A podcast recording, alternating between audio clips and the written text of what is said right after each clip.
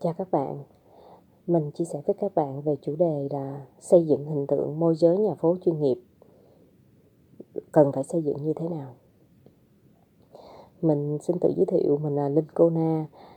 Mình làm môi giới bất động sản từ năm 2008 và chính thức làm môi giới bất động sản nhà phố từ năm 2012. Hôm nay là tháng 4 năm 2021, mình chia sẻ với các bạn những suy nghĩ này.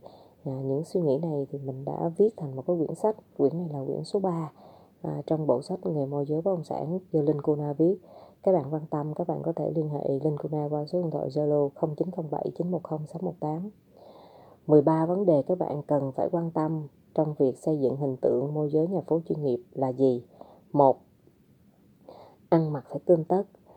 Các bạn đi ra đường, các bạn nhìn thấy là có những người ta làm môi giới nhà phố, người ta mặc đồ rất là bình dân, hoặc là người ta cũng không có chú trọng đến bề ngoài. Nhưng mà khi các bạn làm môi giới nhà phố, dù các bạn có làm cho công ty hay các bạn làm tự do, thì cái việc ăn mặc tươm tất cũng sẽ là một cái việc mà khách hàng người ta nhìn vào bạn và người ta sẽ đánh giá bạn khác, những môi giới khác. Nên lúc nào mình xác định hôm nay các bạn làm việc và đi gặp khách hàng, các bạn phải chỉnh chu, đó chính là ăn mặc tươm tất. Cái thứ hai đó chính là kê hay không kê, thì mình chọn không kê. Không kê là gì? Tức là mình đi theo một cái vấn đề, cái cách làm việc của mình, đó chính là chủ gửi bán giá bao nhiêu thì mình sẽ bán giá như vậy. Và mình chỉ nhận hoa hồng 1% trên giá bán, hoặc tùy căn, có những căn hoa hồng cao hơn hay là có những căn thỏa thuận như thế nào đó. Nhưng trung bình là hoa hồng là 1%. Đối với những cái căn mà mình đã thỏa thuận được cái phần phí hoa hồng rồi thì cứ căn cứ như vậy mình làm. Chứ mình không có muốn là hạ cái giá của chủ nhà xuống rồi mình kê lên để mình được phí cao hơn, là mình không có đi theo quan điểm đó. Cái thứ ba, làm không phải để có giao dịch mà làm cho khách hàng thay đổi suy nghĩ, kỳ thị về môi giới.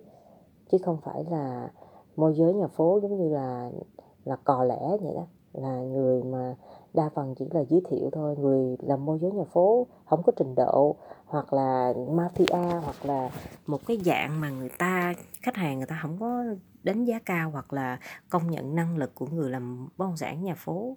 Do vậy khi mà bạn đã khoác trên mình một cái áo gọi là bất động sản nhà phố, các bạn phải làm sao đó để cho không phải là vì một cái giao dịch thành công, mà còn làm để cho khách hàng suy nghĩ khác đi về hình gọi là hình tượng của người làm môi giới bất động sản. Cái thứ ba là làm không có bợp chợp, tức là mình làm phải có bài bản. Ví dụ như là bữa nay mình làm việc với khách hàng, cái quy trình làm việc như thế nào, những bước nào cần xử lý và hứa hẹn với khách hàng như thế nào, mình phải làm rõ ra để cho khách hàng người ta thấy rằng làm việc với cô này, anh này cảm thấy yên tâm. Mà các bạn biết rồi đó, mình làm gì cũng nhảy hết. Khi mình kết hợp với ai, hay làm việc gì cho ai, hay ai làm việc gì cho mình, chỉ cần mình thấy được cái sự yên tâm, có cái yên tâm trong, mình cảm thấy yên tâm thôi là mình đã có thể giao cho họ được những cái việc lớn. Thì chính vì cái điều này mình biết được nên là mình cần phải không có bợp chợp.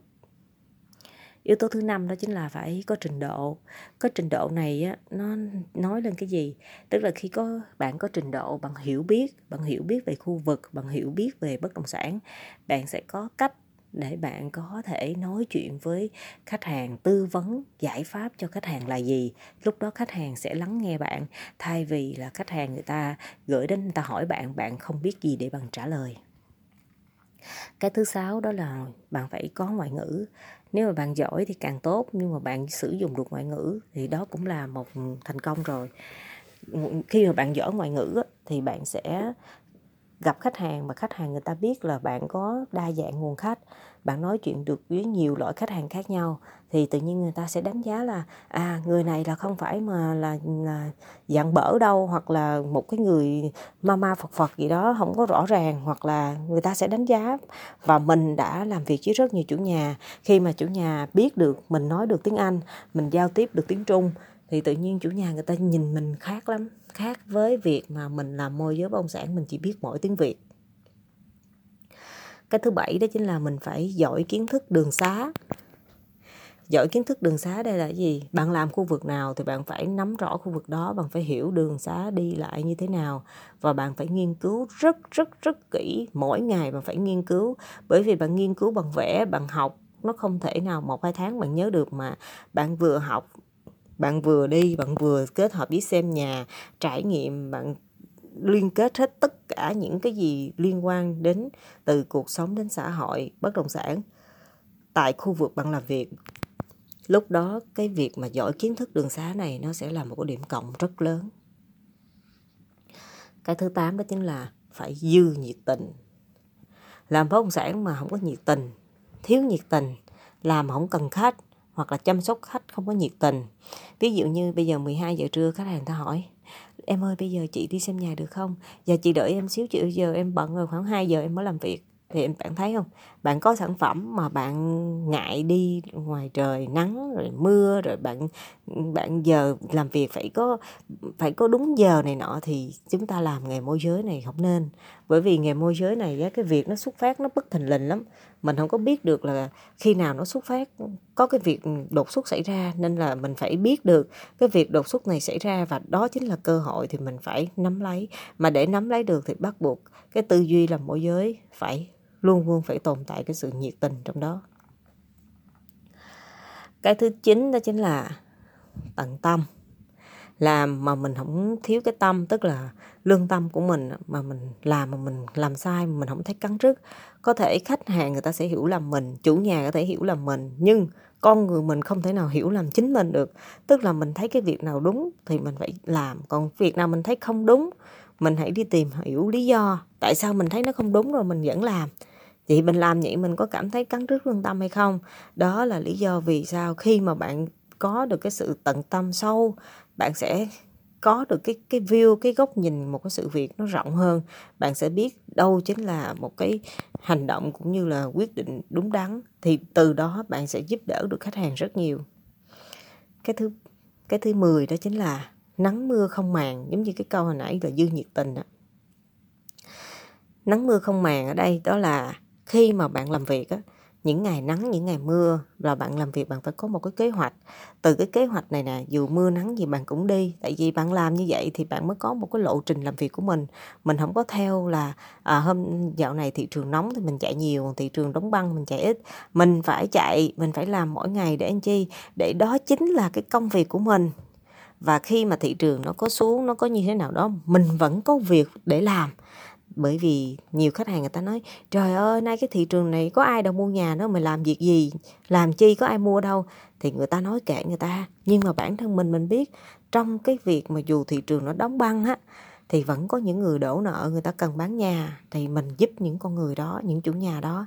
Chứ mình đừng có bận tâm vì những lời nói của ai khác. Yếu tố thứ 11 là khách chửi, khách mắng thì nghe, rồi bình tĩnh phân tích, thấy sai thì phải xin lỗi, rút kinh nghiệm lần sau sẽ làm dứt điểm rõ ràng hơn. Khách chửi, khách la thì mình không có được quyền la, chửi là họ. Dù có thể là họ sai đó, nhưng mà mình hãy cứ nghe họ đi. Tại vì mình nghe, mình là người làm sales mà, mình nghe thì mình cũng có mất mát ký mỡ nào đâu.